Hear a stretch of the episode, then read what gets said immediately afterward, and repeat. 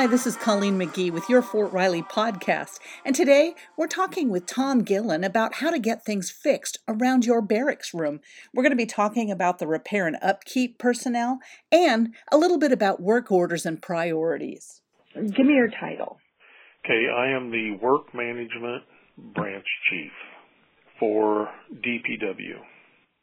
And so we're talking about how to get something fixed if you're living in the barracks. So you notice something in your barracks room that needs repaired. Let's just say it's a leaky faucet.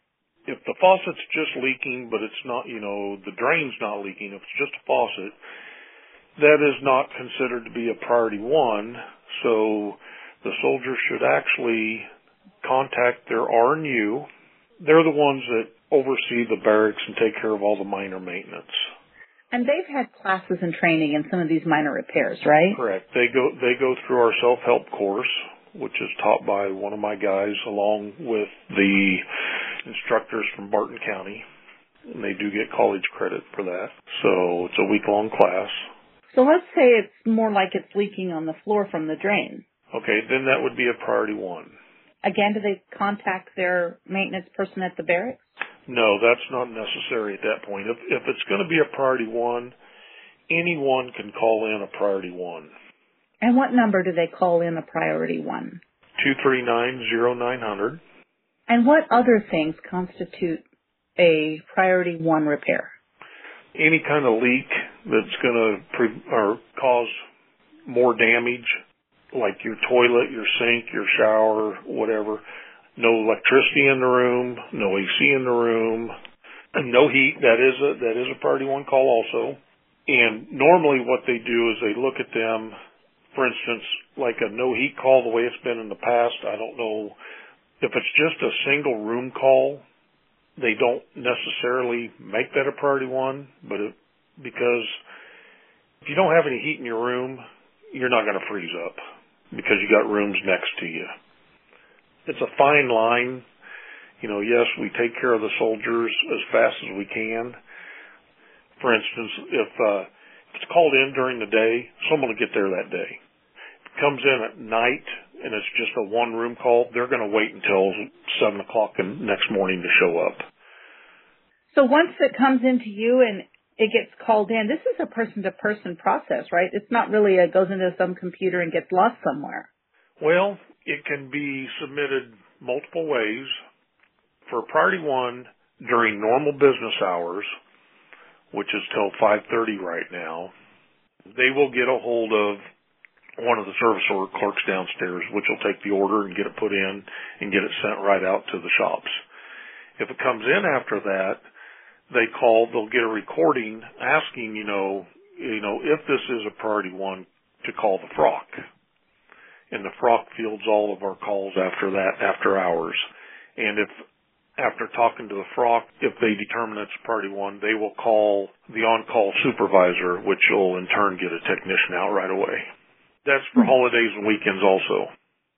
Okay, so there's going to be somebody available no matter what. Yes, yes, always okay. someone available. Their ticket is always going to be touched by people. Yes, I know that that's been a concern for some of them. They feel like they put something in and it went into some system. Right. And how do they check on status of that? They can either call back to the desk or most of the RNUs have access to our uh, system, which they can they can look and see that it's in there. The problem with that, it only gets updated twice a day, about every 12 hours. So if they suspect that there's there's got misplaced or somebody made a clerical error and checked it off when it wasn't done yet? Because I mean, we're all human. Right. They they need to contact the service order desk again. And that's two three nine zero nine hundred. Okay, two three nine zero nine hundred. What's the most important thing a soldier needs to know about this whole process? The main thing is to to follow up and to verify. If it's a priority one, they can call direct. We allow anyone to call in a priority one. We don't want it to go through the system. If it's priority one, it needs to call, be called in right away. So anyone can call that in. Any routine maintenance or anything else, priority twos and threes, we ask that they all go through the RNU and in turn, the RNU will get with the barracks managers also to verify a lot of times, has this already been identified? Has it already been put in? RNUs are doing a great job out there though. The reason being is you got a soldier that comes into his barracks, walking down the hallway, oh, I got a light out in this hallway. It's priority two. You could get 10, 15 different people calling in the same thing. We ask that that all goes through one individual person. They can say, yeah, yeah, that's already been identified type of deal.